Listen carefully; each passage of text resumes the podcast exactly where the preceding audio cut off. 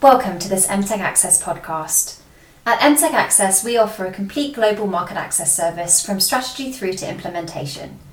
In the UK, all our work is underpinned by authentic NHS insights. Our in house experts work closely with a national network of associates who occupy strategic, operational, and clinical roles within the NHS. Leaders in their field, their knowledge and experience helps MTech Access to be as close to the front line of care delivery as possible. Please subscribe to the podcast or follow our LinkedIn company page for more information. Good afternoon, and welcome to the latest in our series of NHS uh, Insights, Words of Wisdom webinars. Um, today, I'm delighted to welcome uh, Dr. Peter Brambleby, who uh, will be able to introduce himself in a second. Uh, Peter's here to give us a, a perspective on public health. Uh, we spent a lot of time over the last few months talking about the NHS view of the world at the moment. Uh, Peter's got a slightly different take coming from from the uh, the public health side of things. So it'd be interesting to understand about a bit about what's happened over the last few months and a bit more about how public health and, and the NHS are increasingly working together. So, Peter, um, could you just give yourself a, a, brief introduction, a bit about who you are and where, where you've come from and what roles you're you're doing at the moment, I suppose? Uh, thank you, Tom. Good afternoon, everybody. Delighted to have a chance to share my take on the world. Um, background, uh, I grew up in India where my uh, parents were working till I was 15. So I think I've always had a slightly different perception on um, the social determinants of health and well-being. Uh, trained in medicine at the Royal Free, went into pediatrics, mostly hospital neonatal pediatrics, and then became interested in prevention because it was very obvious that many of the people who were coming through our hands needn't have been there if the appropriate preventative measures had been in place. So that took me into public health medicine. Um, so I retrained for public health and then um, working in health authorities, I woke up one morning and found I was a purchaser and the rest of the NHS were providers. So I went off and learned some health economics because um, suddenly it became quite important not just to have the epidemiology, the pattern of disease and what was happening illness-wise, but we needed to understand whether we were being responsible stewards of public money. Um, and re reflection of how sad I am, actually, I quite I found economics quite interesting. Um, so that was that. Um, I was a director of public health for 10 years in the NHS in three different locations, very different locations, and took the opportunity of early retirement in um, 2012 when public health came out of the NHS and into local authorities. Um, in retirement, I've um, bought some woodland, so half of my time I spend doing what I consider to be proper public health, which is purposeful activity with other people outdoors um, and it's sort of unofficial social prescribing kind of initiative, which is great. And I devote the rest of my time to doing um, locum work in public health, in mostly in troubled local authorities, just um, acting up as a interim director of public health or just backing them up. So at the moment, I'm working with um, a local authority in the northwest, doing all the non-COVID business as usual stuff while their new director of public health is up to his eyeballs in in COVID. So that's me in a nutshell.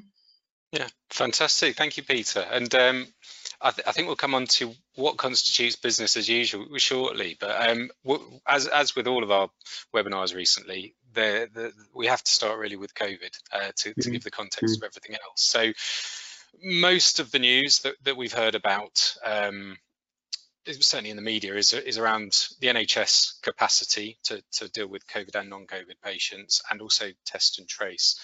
Um, in terms of local authorities, we, have heard a lot about the, the sort of tensions um, between the centre and local, um, talking about lockdowns and, and, those sorts of things and how they are perceived at local and national level.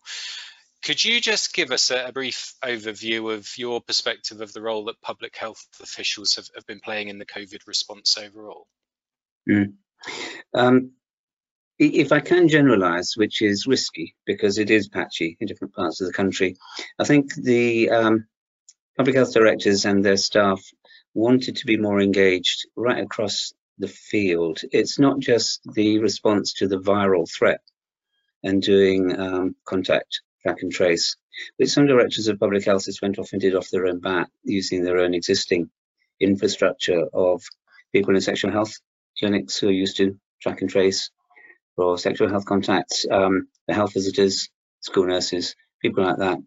Um, on the um, understanding that actually local authorities know their communities pretty well. Many of them are tenants, you know, the local authority is their landlord. Um, so we know them by name and address and have a relationship with them. So there was that infection control side of things. But we also recognize in public health that um, the, you know, the wider determinants are important. And this was clearly a disease that was going to pick off the already disadvantaged communities and, and, and quite probably widen health inequalities. And inequalities in health has always been part of our raison d'etre, of our mission statement. So um, we've been as interested in the government's response to COVID first of all, excluding largely public health networks from the initial response and going private and going um, going to external providers, who I think it's fair to say have struggled to do the track and trace, um, rushing straight to IT solutions when ordinary people on the ground might have been um, more effective. But that's water under the bridge, as it was. Um, but we're looking really quite hard at the unintended consequences of, as a quote unquote, following the science yeah. If I could just add one rider on that, um, it's quite right to follow the science, but science is a broad church. Mm. And it seems to me that um, the science they've been following has been driven by epidemiologists and virologists and clinicians and statisticians. Nothing wrong with that, all perfectly valid scientists. It would have been interesting if they broadened the scientific input to behavioral psychologists. You know, how do people behave when they're asked to shut down, how will government advisors behave, etc. Um, would or an economist, yeah. Yeah, would, would behavioural scientists normally be involved in public health programs? No, no, they're not, and that's trouble. Um, I think the um, sorry, yeah, absolutely no disrespect. Some some very able people um, in Sage and elsewhere, but um, the chief medical officer is not public health trained, comes from a clinical background some ways. So, um, uh, chief scientific officers. I, I, think more consideration should have been given much earlier to the positive downside, the consequences of what they were about to do, because they are very real. And um, the, the, the, fact of the matter is, um, as has been borne out, that more people will still die before the time of heart disease, respiratory disease, and cancer um, than will die of COVID put together. Mm. And so um, we ought to have been a little bit more careful not to have disadvantaged some of the people with coexisting diseases and the other diseases which came along. we got rather too frightened, too focused too soon on one new foreign infectious agent. Yeah. So you, you mentioned briefly earlier the um, some localities going their own with the, the test and trace. Yeah. In mm-hmm. terms of making decisions like that, so there's a, a national program, as it were, local authorities or integrated care systems or whatever the, the unit is involved in those decisions. Mm. Um, how, how are those decisions made to break off from a national program? And is that a political decision or, or purely a practical decision on the ground? It, it's um, it's a bit of both. It's um, a practical decision taken by local politicians.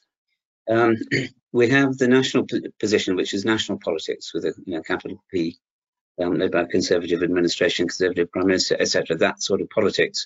But local level, um, locally elected politicians, and we have a, a, a number of different colours political background. Where I'm working in the northwest, I happen to have a Labour administration. So um, I think what happened was um, people saw a threat, and some were more proactive than others. Some were more um, resourced than others to, to, to go for it and do their own thing. Um, and the pace at which COVID hit different parts of the country was also different. So they came from different places. I think what happened then was those who had set up their own track and trace locally either carried on doing it and added on and patched into the the national program, or they said, okay, there's a national program now, we'll build out, we'll, we'll, we'll go with that. So um, what we've ended up with is quite a, a patchwork of different responses around the country. And, and, what would inform that deviation in response? You talked about following the science, and, and I suppose even mm -hmm. locally, people are following their own forms of the science. Or, yeah, yeah. So what what would um, inform that? Um, I, yeah, I, I think um, depends on quite a number of factors. I think um, strong personalities, um, uh, people with um, scientific credibility or presence. Um, in some places, it might be the director of public health. In others, it might be the medical director of the clinical commissioning group. Okay. Um, the uh, people that public health directors will turn to for leadership and steer, and indeed their own scientific advice on infectious disease, is the local office of Public Health England. Okay. So public Health England became very important to directors of public health at a local level. However, I think it's fair to say that Public Health England didn't have a very high profile in the early days of the outbreak. I mean, I've been, I've been going around asking various people, who is the chief executive of Public Health England? And most people have become aware who Chris Whitty is and, you know, the chief scientific officer and various other people. But the name Duncan Selbie doesn't spring to mind. Who, who was he? We can't picture him. He wasn't on our screens and so forth. So it's quite interesting um, the low profile that Public Health England had at the time at the launch and subsequently. and as we know, as events have unfolded, there been decided that Public Health England should be superseded by another body. Yeah, and does that does that make a material difference to you? I mean, judging by your previous comments, yeah. possibly not. But did the the the, the move away from Public Health England does does that have a real impact? It, it, it's still it's still evolving. We weren't shown um, the detail of the diagnostic. What was the nature of the problem for which they were looking for a solution? I don't think we ever saw that in um, in detail. And insofar as we did, it was just in relation to infection control and the response to COVID. Public Health England does other things. Um, it's um, the main source of um, data and intelligence and interpretation of data.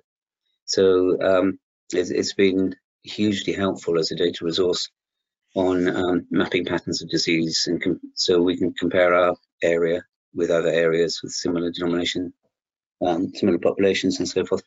So um, Public Health England to us is a lot more than just a, source of advice on infectious diseases or vaccination. It also runs the screening programs for um, cervical cancer, breast cancer, and, similar things. So it, it, did quite a few things. And we're waiting to see the detail of what a new organization is going to do. Is it going to do the full scope of what Public Health England used to do? Um, or is it bits of it? And one of the roles of Public Health England was the quality assurance of the public health function in local authorities. So Public Health England has a right to sit on every appointments panel when a director of public health is appointed. Right. And has a duty to make sure that the quality of the public health advice that they're giving to the local authority is is up to scratch. Um, so that sort of quality assurance thing will be an interesting one to see see what what pans out very early days. We um, at, the, at, the, moment everyone's got their heads down actually dealing with COVID, and a lot of this detail is yet to to come through. And in my mind, I don't think we're anywhere near a resolution. I think we've got some major change and major shake-up in public health yeah. going forward. Yeah, okay, it could thank you. NHS, it could go into general practice, it could stay in local authorities, it'll all be pulled out to some central agency. We'll just have to see. Yeah, and, and, huge consequences as a result of which, whichever route it goes down, I suppose. Mm. Just just wanted to come back briefly to the the point about looking for evidence, as it were, and, and you're talking about looking at uh, people locally. You also mentioned in public health, you look at other parts of the country that are similar to you. So well, I, I, don't know where your, mm. your sort of peer groups would be and where you're working at the moment. In terms of sort of contrasting the COVID response with public health you know business as usual as it were.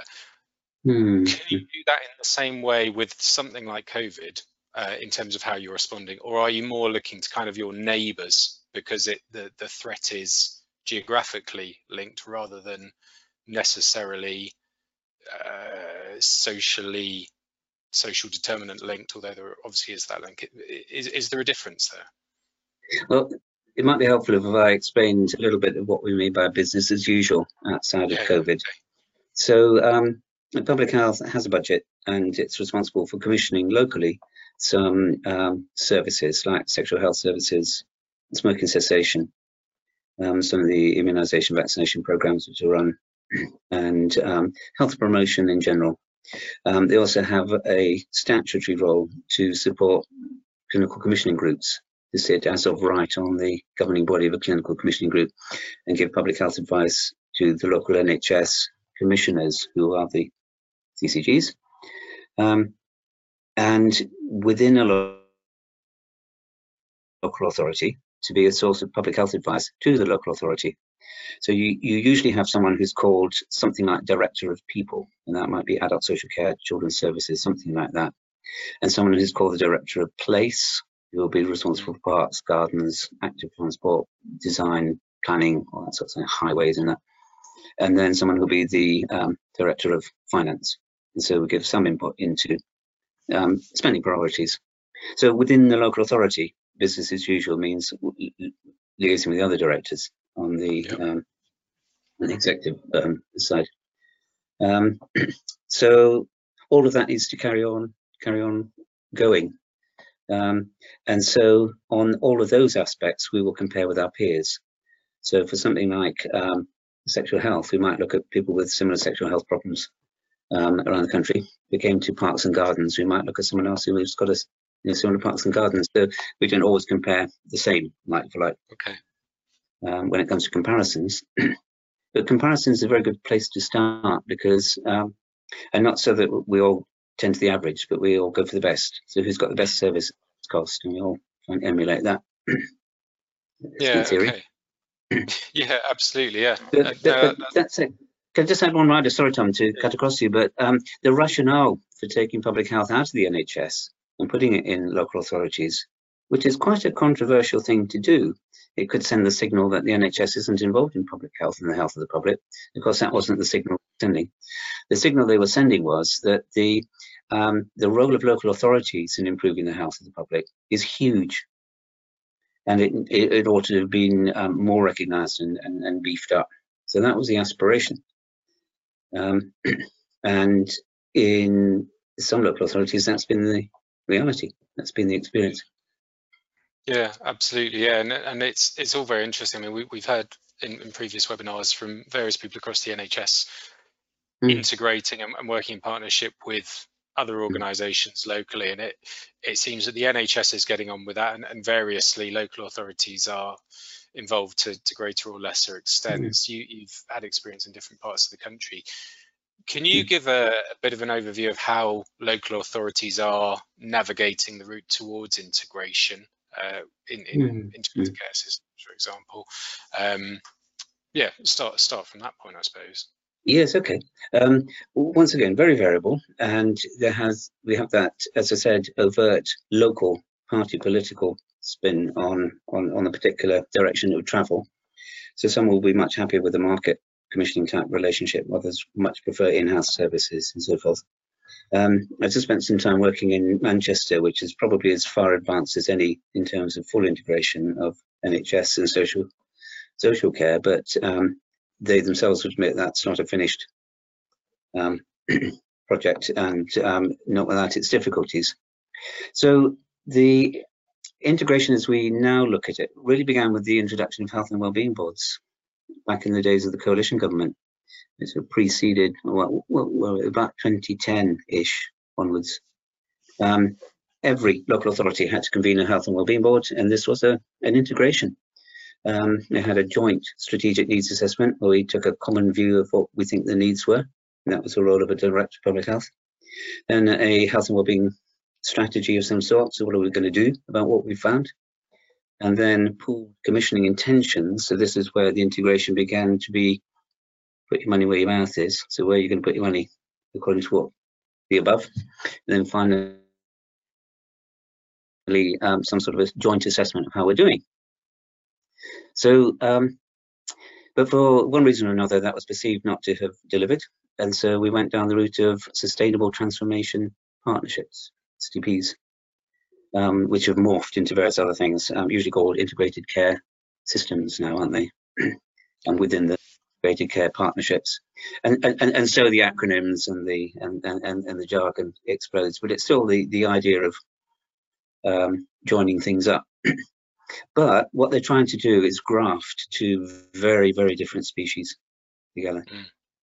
You've got your NHS, this treasured national institution, the nearest thing we have to a, a national religion, um, very strongly um, driven from the centre. One size tends to fit most situations, and the top-down priorities are very, very strong.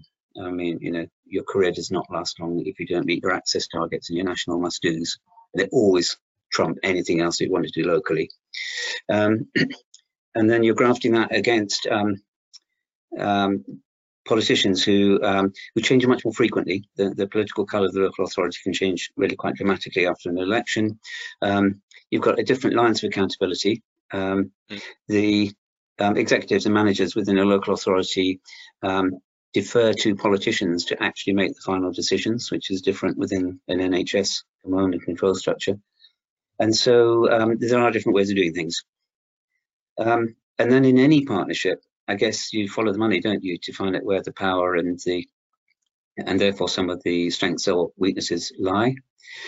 Um, when you're talking about bringing budgets together, I think it's fair to say that local authorities in regard to children are bringing more money to the table. But when it comes to adults and the elderly, the NHS brings far, far more money to the table. And overall, the NHS is far the bigger partner when it comes to finance. Um, and sometimes that seems to be played out in where the decisions lie and where the um, where the influence seems to lie. In, in, in my experience, the NHS priorities in NHS funding tends to dominate. But um, that's a very sweeping generalisation. Um, where the um, integration works well, it works extremely well. I think it's working best on the pooling ideas and trying to work more collaboratively and trying to avoid duplication. Um, but when the chips are down, and if it's a question of should we carry on with our health improvement strategy, or do we really have to put the money into the waiting list problem mm. at the local hospital? The waiting list problem at the local hospital will win. yeah, no, that's really interesting, and and I suppose it's been a tension for, for years is prevention versus versus the cure, which is the, the title of this session, and um, it's interesting to hear that you still sort of perceive that tension around do we invest in the prevention um, or, or, is it in the you know the, the treatment of of mm. conditions and, and disease? Um, I, I, suppose it'd be interesting to get a comment on say the, the context of integrated care is around population health and that's the, the I suppose the, the, mm-hmm. the current uh, lexicon do you see that as a concept that sits within a public health bracket and and should that be a direction of travel that fundamentally this is around mm.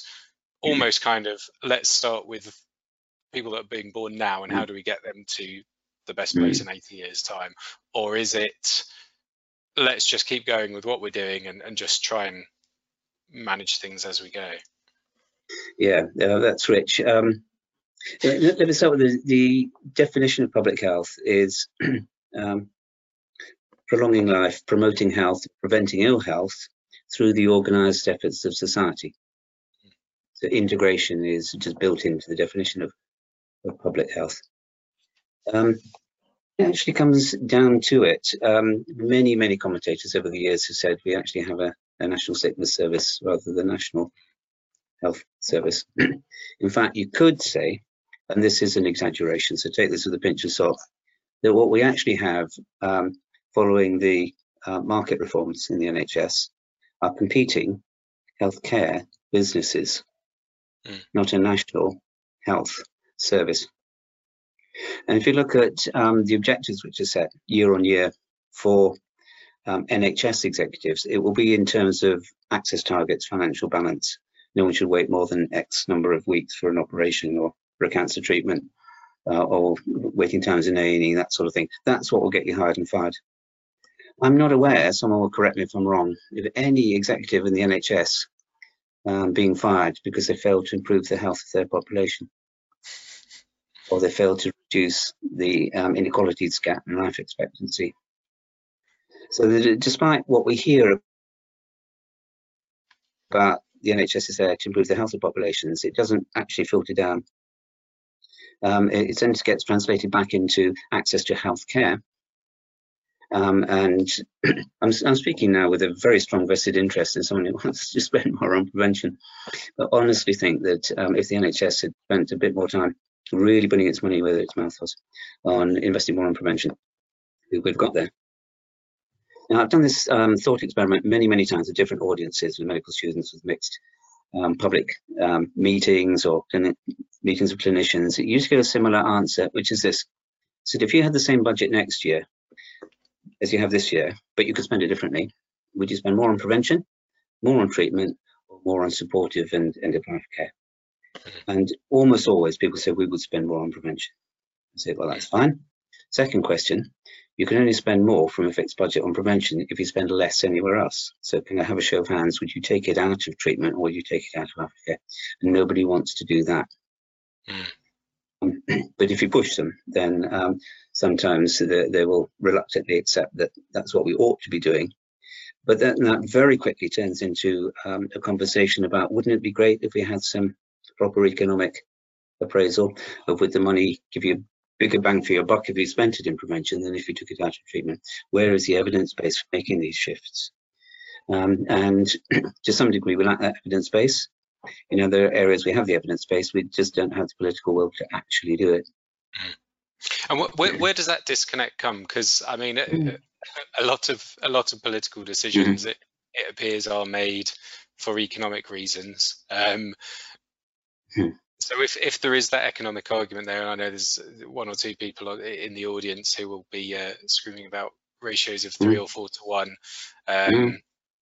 and that actually the, the evidence is there and it will be safe. What, why is there that, that dis, dissonance, disconnect between the evidence and the, the decision making?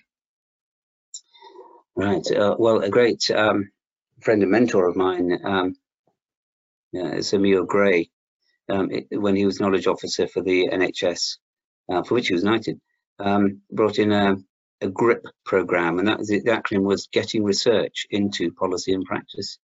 Mm. Um, and there's a whole um, art and science around um, turning what we, we do know into into what we actually do on the ground. Big part of it is incentives. Where do the incentives lie? People will follow the incentives and the sanctions. Um, some of it is education, some of it is insight, um, and there's a whole host of other uh, other reasons.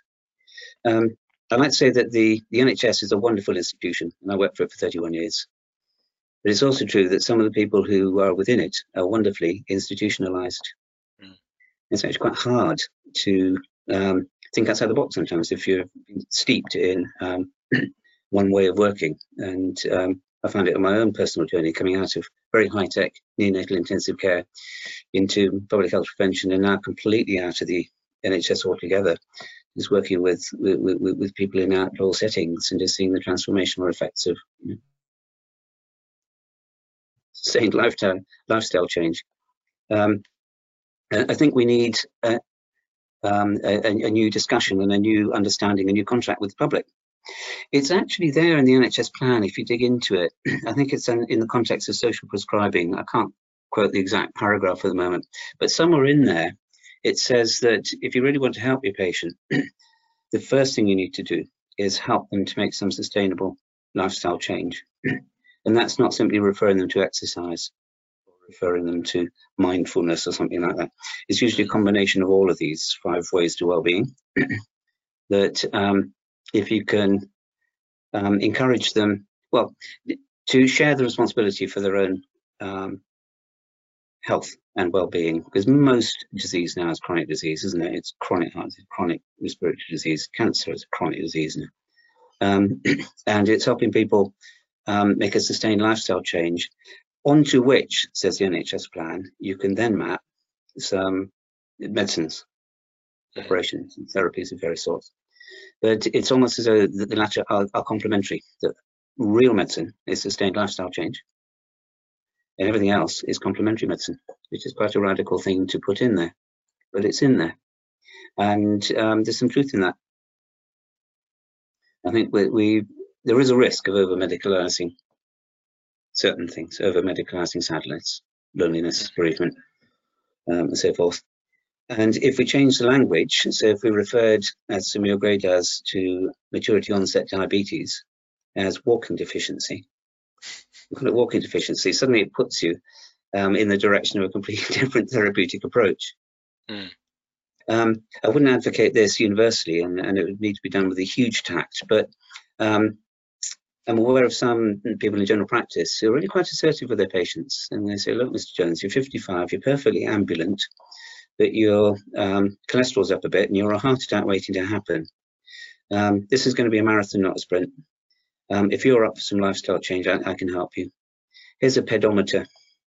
Show me that you're walking two kilometers a day, and then I'll give you a statin. But there's no point me giving you a statin if you're not going to do your bit.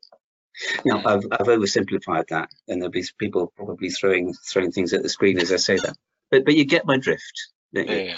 Um, it's just helping people to help themselves, but in um, in sympathetic and appropriate ways, and caring ways that help them to permanently change their life their lifestyle. So I keep coming back yeah. to that. Um, and we're not doing it. I mean, it's just extraordinary how many people with smoking related disease go into a hospital and have no smoking cessation help there. Mm. And then we get into some of these barriers. Say, well, actually, that's public health job. Why, why aren't you funding all this smoking cessation in our hospital? The answer is, you know, funding's been cut. So why is yeah. the hospital doing that? Etc. Etc. And then you get into the, you know, we, hospitals are paid for the sick people who come through. They're not paid for the people who they keep out of hospital. But yeah. that, mercifully, is, is now changing as we go more towards block contracts. So the commissioning can be, here's a pattern of care that we want you to provide rather than episodes of care. Mm. And it's putting hospitals back in the knowledge business, which is where we want them to be. They're the skilled experts um, who should be treating um, you know, the most appropriate client load. They're not in the hotel business to be providing beds. You know, so why do we pay for beds? We should pay for their knowledge. We should, we should be able to ring them up or email them and get advice. You know, shouldn't have to send the patient there in order to generate the, the, the payment.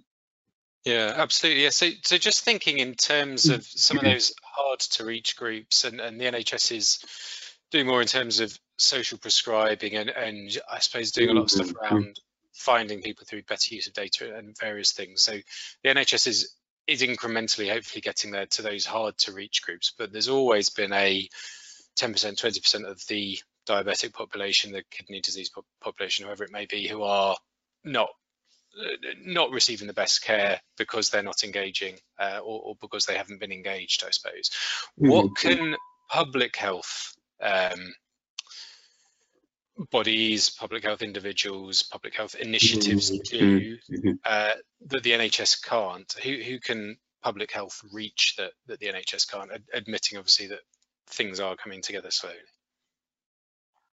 Yeah, uh, and we need to be very careful not to victim blame and say, well, you know, it's the diabetic fault because you know they should have got out more, or you know, it's someone's fault because they're overweight. It's much, much more complex than that.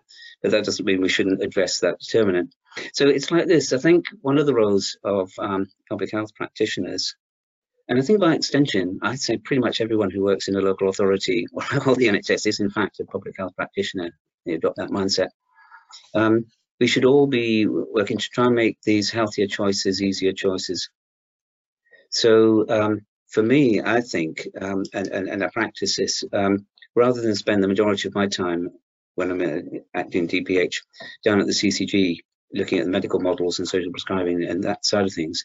It's working with the director of place and opening up more leisure facilities or encouraging communities to take over their own local woodlands. And um, so in the old dispensation, someone would come to the council and say, it, it's a disgrace, you know, the local canal is, is messy, The dog poo, there's trees have been vandalized and there's, you know, rubbish in the canal. What are the council going to do about it? Well, I think a more enlightened council would say, here are some bin bags, here are some saplings, here's a spade, what are you going to do about it? And we'll help you. you take control, you, you, you, you, you know, and, and in so doing, get a bit of community spirit, get out a bit more, look after it, And there are community forests and, and woodlands and community gardens and all sorts of things springing up all over the place. Another example, um, I was, um, well, I won't say where, but I was in a local authority. We just looking at the plans for a new old people's home that was being built on a uh, on a piece of recycled land. and looking at the plans, you could see where the buildings were, you could see where the car parks were, you could see a little bit of lawn. So my question was, where's the garden?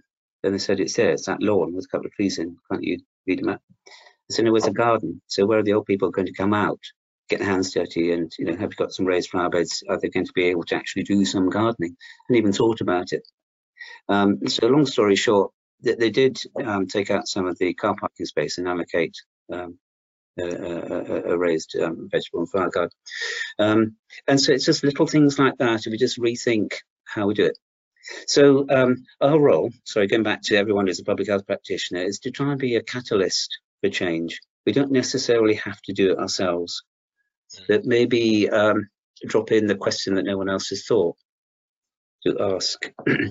uh, we don't have to come up with all the answers. There are other people who can come up with the answers, but our job is to come up with the relevant questions. Because if we're not asking the right questions, we're not going to get the right answers the classic example of that, which has now become a bit of a cliche, but it's quite widely practiced in medicine now, instead of asking, what's the matter with you? And looking for a deficit that you can correct through your expertise. Say, what matters to you? Because mm. you're the expert. And how can we help you with whatever your journey is? It does yeah. take you to a different place sometimes, different yeah. Yeah, absolutely, and, and I, I, think that's a really powerful point. And um, I'm just going to pick on your example of the raised bed there. So it costs a couple mm -hmm. hundred pounds to to build a raised bed. Um, mm. Thinking about what matters to you, um, angle as well. Particularly given your background, Peter, how do you measure the value? Because so much in the NHS is about re return on investment, or you know, how do yeah. we spend this pound versus that pound? Mm-hmm. How how within public health or how, how even at system level? So let's shift the conversation slightly. How can you say it's worth putting that raised bed in? Is there a way that you're quantifying that or measuring that? Yeah, yeah, fair point. Um, I think we're all moving away from simple um, looking at life expectancy and the length of survival as being a sufficient measure in its in itself. I think everyone's looking at um, healthy life expectancy or quality adjusted survival. Um, and that's um, uh, very welcome, overdue. We're getting better. Even ONS itself is collecting data on uh, well-being. Um, things like um, how connected people are. And we take the difference between isolation and loneliness, okay?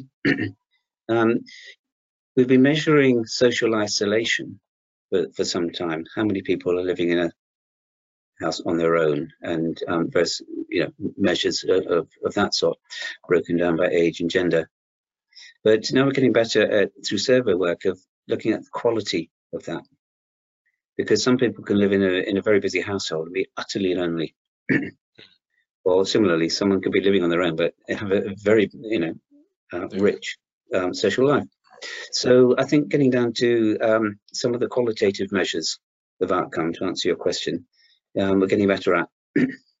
and when I was a medical student, we used to dismiss out of hand without even thinking anecdotal evidence. Mm. I think more and more now people are saying, um, we've seen the numbers, but we need the narrative. We can't make sense of the numbers without some sort of um, ex explanation. And so we need both. so we need some um, measurable markers of success of are we collectively, through our integrated partnership, giving people longer, more meaningful, more fulfilled lives. Uh, but we also need the narrative. We're going to have that qualitative element to it. Does, does that become and too... a good expression of that? I'm sorry, Tom. The sound cut out just at the critical I, I was just asking, does that become too individualised? Because Mr. Jones, Mrs. Smith, uh, every yeah. every member of your population has a different what matters. Can you measure them all in a in a uniform way? Um, yes and no. I think we do need a little bit of both. Um, I, I, was I was about to say that um, most um, CCG clinical governing bodies will have a patient story, an, an illustrative story around which you can build a wider picture uh, and amplify the, um, the ramifications. Um, but there are ways of collecting subjective experience and then putting some sort of um, summary statistic around them. I mean, a classic is the linear analog scale, where you ask on, you know, from 0 to 10 on a sliding scale, you know, how do you see your um, um, you know, quality of your relationships with other people and various other things like that. Um, and then you can add up people's individual scores and see how they change over time or collective scores and see if a program is shifting collective numbers. Um, that's one illustration of the kinds of techniques which are there. I think the other technique is um, qualitative analysis where you go in and just talk to lots and lots and lots of people and over time similar things emerge I had an experience of this when I was a director of public health and I was collecting patient stories and I was collecting them for different disease areas, mental health and cancer and heart disease and dental health and um, learning dif difficulty and so forth. We put these patient stories up and it's only once we've got them all up that we saw there's actually a, a, a common theme running through all of them, which was, and it caught us by surprise, um, they're all saying what we really want is rapid access to um, a diagnosis. We want to give a name to whatever it is that we've got. And we also want not just a diagnosis, but an assessment of what needs to be done. Because once we know what it is and what needs to be done, then a huge amount of reassurance falls into place. Okay, now we know where we're going, we can face what it is we're up against, and we can play our part. And that hadn't dawned on us until we started just going, you know, just talking to people. So that's um, an example through um, um, survey techniques where you can begin to, to come up with answers. Mm. And, and and is that approach, even through a narrative approach? Yeah. Okay. So is that sort of narrative approach increasingly well received by the NHS? Um, I don't think I'm really qualified to answer that because I don't work okay. in the NHS anymore directly. Um, yes, I'm, I'm, sure it is, and um, I, have learned a lot of what I've learned through, um, you know, through through my interactions with, um, you know, various people in clinical situations. I've learned a lot through health visitors. Um, as director of public health, I asked, uh, we used to run the health visiting service in that particular part. Asked my um, head of health visiting, could you, could I have your business plan for next year? And she said, no. So I'm not a business. I'll give you my service plan because we provide a service. Little insights like that. mm. I asked um, uh, another health visitor to do a needs assessment of our Bengali female community, is in the city of Norwich. And bless her, she didn't do a needs assessment. She did an ability assessment. She came back and said, um, yes, of course, these, these women they, don't speak English and they stay at home a lot and they don't get out much and they have these various needs. But uh, actually, what I've learned is they're all very good at um, cooking and keeping house. And these are skills that are really needed on the estates where they live. So let's get people, um, you know, cooking together. So she set up cooking clubs. And that's such a, a, wonderful way of integrating these people into the, the local community, making them feel wanted, and then in that way they gradually pick up the language and you know, pick up our ways um, and find out how you get to the post office how you get to the gp and various other things which make them more integrated. Yeah. Um, so it, it's that kind of thing. Um, one other quick example uh, sam everington. Now sir sam everington the gp in london very inspirational uh, natural thinker public health minded gp um, they're having a problem with poor attendance at leg ulcer clinics so he set up a flower arranging session. Women would come for flower arranging, brackets, get their leg ulcers treated. So suddenly attendance you know, shot up and became a jolly social event and life enhancing rather than a, a horrible chore. So I think if we do a little bit more of that sort of creative lateral thinking, because medicine's supposed to be an art as well as a science, and yeah. um, we need both, don't we? yeah, absolutely. Yeah, and, and I was going to ask you a question anyway. That's a really nice, nice segue to it. It, was around health inequalities, and and that's a big concern I know for a lot of our audience is how how to support and address those. There's been a lot of concern that those gaps are widening or have widened over the last few months. Um, just picking up on your your comment there about uh, healthcare being an art or care being an art. Um, artists are obviously very individualized, do things in their own way. Is that not a, I, I suppose it's a two-part question. Is do you perceive a widening of health inequalities, and how can kind of individualized approaches um, support that or support yeah. closing? Well, at the end of the day, um, all our patients, um, ill or well, are individuals. So the um, diagnostic and the response has to be individualized at the end of the day anyway. So let's not get too collective um, in our thinking. Um, the artist Georges Braque famously said that the role of art is to disturb, the role of science is to reassure. and so we need a bit of both. So we need the individuals and the iconoclasts and so forth who's shaking it all up and say, why don't we do it this way? Coming up with creative new ideas, lateral thinking. Meanwhile, the scientists should be explaining and evaluating and putting it all back into um, some sort of rational box. So we, and we need both. And I know good clinicians, doctors, nurses, and the rest um, um, bring their personality to work, don't they? And and the interpersonal relationships is massive, absolutely massive in the therapeutic outcome at an individual level, and you can collectivize that up to to a bigger level. I think um, when it comes to tackling health inequalities, um, the, the, three big areas to look at are the inequalities and the determinants of ill health. So until we tackle some of the variation in opportunity, jobs, housing, um, access to open spaces and so forth, um, it, we'll, we'll, be struggling. So let, us start start there and, and look at those. And if we did nothing else, that would, would have gone a long way. Then we can look at the um, inequalities in access or uptake of what is available to people, because it's not uniformly uptake, and, and it's classic that those who need screening or immunisation the most are the ones who is likely to come sorry, sweeping generalization, but you get my drift. Yeah. And then finally, we, we, we can measure some of the inequalities in uh, the inequality in outcome at the end of the day. Um, but inequalities will be with us. Um, I think what we're talking about are avoidable inequalities, yeah. involuntary inequalities. I did take issue with the authors of the, do you remember World Class Commissioning? There may be some people who are listening to this who may remember that is Mark Britnell. And um, well, one of the authors of that wrote in an objective for world-class commissioning was that we were going to eliminate health inequalities.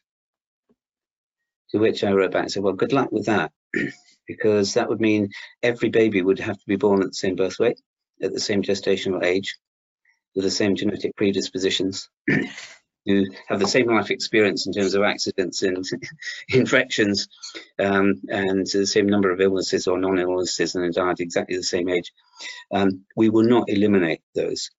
Um, nor will we eliminate the genetic variation between individuals who some are just predetermined to die within a week because they have some lethal congenital, you know, some have good healthy genes and will last for a long time. I think what we're trying to do is give everyone an equal opportunity to be all they can be. Mm.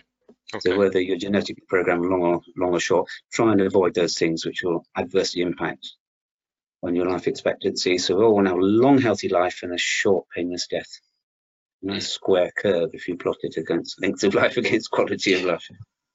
Yeah, but here's okay. the thing: um, the NHS um, spends half its money on you after you're 65. This is on average, and nearly half of the remainder in your last year of your life Right. The NHS is very good at helping people who are already at an advanced stage of illness live a little bit longer. And I think there is a, an argument for the NHS spending a little bit more of its time, though this is actually more the job of the local authorities actually, um, to help people live better. Um, but if a teenage girl isn't drinking enough milk and getting enough exercise, she will have thinner bones and you know mm. 40 years down the line she will have fragility fractures. We've got to get in now to protect her bone health so that that doesn't happen. We need to intervene to help people exercise more and, and keep away from smoking and drinking to excess to, to protect that um, squared off you know um, quality of life versus length of life curve so that we do have a long healthy life and a short painless death yeah. I can put in one plug for prevention since I'm on a sort of a band roll. Very quickly, it's this. There is a myth that if we invest in prevention, it takes ages to get a re return on that. Um, when the reality is this, um, take smoking, for example. If you quit smoking within a day, you can measure uh, a reduction in the exhaled carbon monoxide. And already you're helping the unborn baby, already takes the pressure off the heart in a day. Within a week, the, the, the pulse will fall measurably. Within a month, your blood pressure will be measurably lower. And within a year, at population level, there'll be fewer heart attacks presenting at hospital. Mm. the Scottish experience when they went no smoking. So prevention can help you in real time and help people in real time. And then you get the added bonus, you know, 5, 10, 15 years down the line when there's fewer hospital admissions from smoking related diseases. Um, it, is, is, that, it, it, are there some myths that exist then, sort of, uh, you know, folklore that, that prevention takes a long time, which are actually, yeah. you know, not necessarily evidence-based claims? Well, I think that, that's one of the myths that you come across. That it, it, it, takes some time. So yeah, it'd be great to do, but quite honestly, you know, we've got sick people in our face. You know, we, we, we'll, this is sort of counsel of despair, it seems to me. And um, but nonetheless, it's very prevalent, and that's what we do. Um, uh, I hark back to my earlier example of, you know, where would you take the money from if you were going to put it into prevention? Um, that's. I think the the other myth is that if we um, prevent people from dying prematurely of a respiratory disease or a heart event. They'll die um, lingering deaths of dementia in an old people's home, and you know overall the economics don't pay. How much better people would die um, on or about their retirement age, and then you know we'll all save a lot of money. You know you, you hear that um, it's very uh, prevalent myth. The, the truth of the matter is, if we do take preventative measures on things like smoking, sensible drinking, of exercise, um, early enough, then people will survive into a healthier old age. Mm. Um, it's it's not the other way around that we're um, and, and and and quite honestly, I, I think find it uh, slightly repugnant to think, well, let, us encourage unhealthy behaviour so people will kill themselves early. I mean, you know, what a waste waste of um, life and and you know human opportunity. Yeah, yeah, yeah we, we won't put a put a recommendation on that. Um, if we can, I'd just like to deviate slightly. Uh, I think that's been a really, really good navigation of, of the landscape so far. Um, our audience are not not from the healthcare industry broadly don't always have a huge amount of experience working with local authorities, public health bodies, mm, or mm, more mm, the NHS.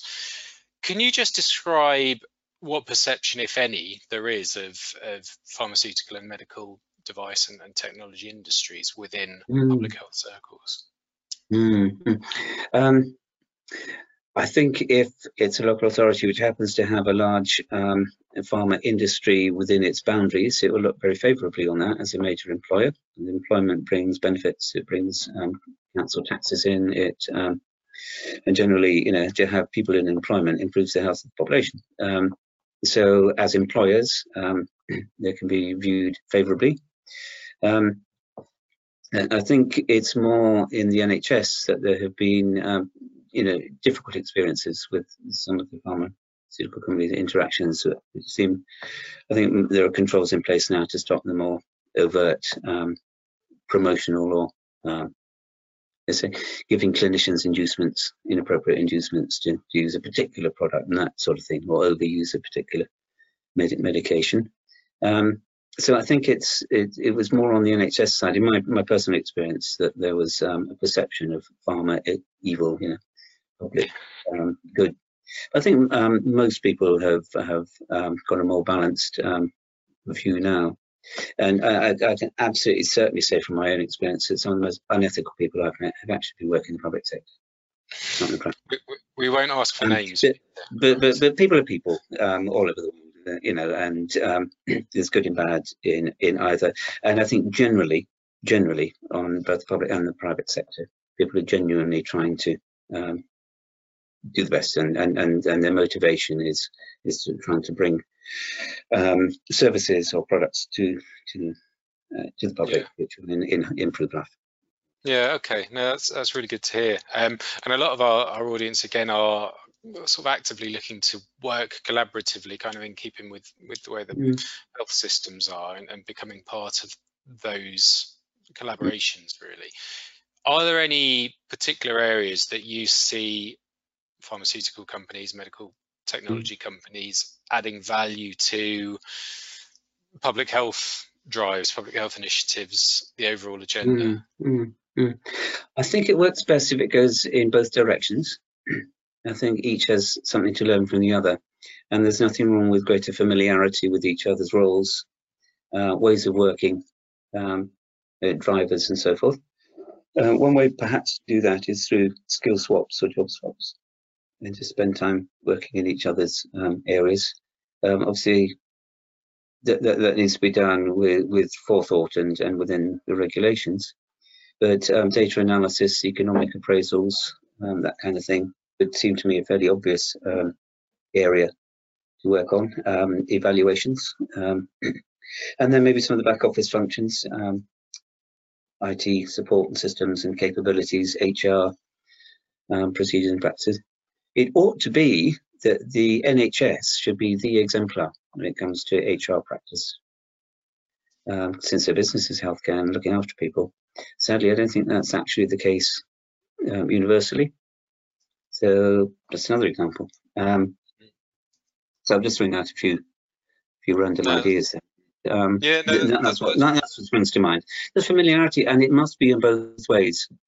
Um, we need to be avoid being um, unduly patronising in either direction. Yeah, absolutely. In in terms of, I suppose the the broad skill set within public health bodies, you've called out a few things there. Are there particular things that you think could be done better within public health bodies generally? And again, we're we're bringing out the broadest brush we can here, but um, sorry, um, things that could be done better within within public health public bodies. Sector. Yeah, public sector outside of the NHS so local authorities. Oh, oh, I see. Public body outside of the NHS. Yeah. Um, yeah, I'm, I'm, sure so. The the economist in me um, feels that um, those of us who are stewards of public money should look very carefully at allocative efficiency. Are we allocating our resources efficiently?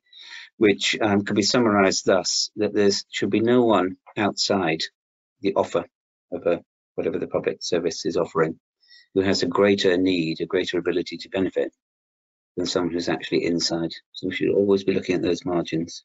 Have we got it right? Are we providing services to people who, who just don't need it as much as someone who's, who's going without? Are we just responding to the articulate, um, you know, middle classes, or are we going and finding others? So I think that that's one.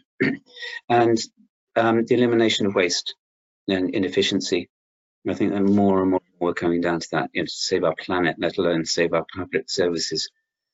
Um, and it was, I can't remember his name, I'm afraid, but it was an economist in New York who said that um, the pursuit of efficiency is an ethical imperative for those mm. in the public sector because the people who pay for our inefficiency are actually the public and the currency in which they pay for inefficiency isn't just their taxes, it's missed life chances, it's avoidable morbidity, it's actually dying before their time. So that's a very high price to pay for inefficiency. So the pursuit of efficiency is actually an ethical imperative. It's it's literally deadly serious. And I think um, I wish there'd be a little bit more attention to that and the way to do that, I think, is to change the language. So we stop, stop talking about um, council spending, or indeed NHS spending, and just use the word council investment, NHS investment. Because the minute you call it investment, I know it's a synonym. Minute you call it investment, you think, oh, I wonder what the return on the investment was. We always think about the return on the investment. And we should always think about the opportunity cost could that money have been better spent on some other endeavour?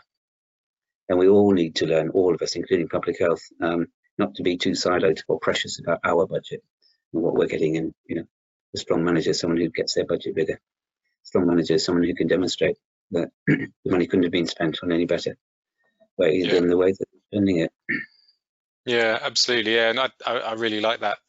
I, I, think as an ending point, we've, we've hit our time, unfortunately. But that that nuance in the language between spending and investment, I think summarizes so much of what we hear that people can essentially be trying to say the same thing, but actually mm. the, the interpretation of it can, can vary hugely. So mm. thank you very much, Peter, for, for joining me today. Thank you everyone at home for tuning in. Um, yeah, it, has been a hugely enjoyable uh, discussion that we've had today, and we'll be back in December. We are finalising the guest as we speak, um, and we hope to catch you then. Thanks very much. Bye bye. Thank you for listening to this podcast. Please do subscribe for future episodes. If you'd like to find out more about our work with the NHS or how we can support your market access strategy, please email info at mtechaccess.co.uk.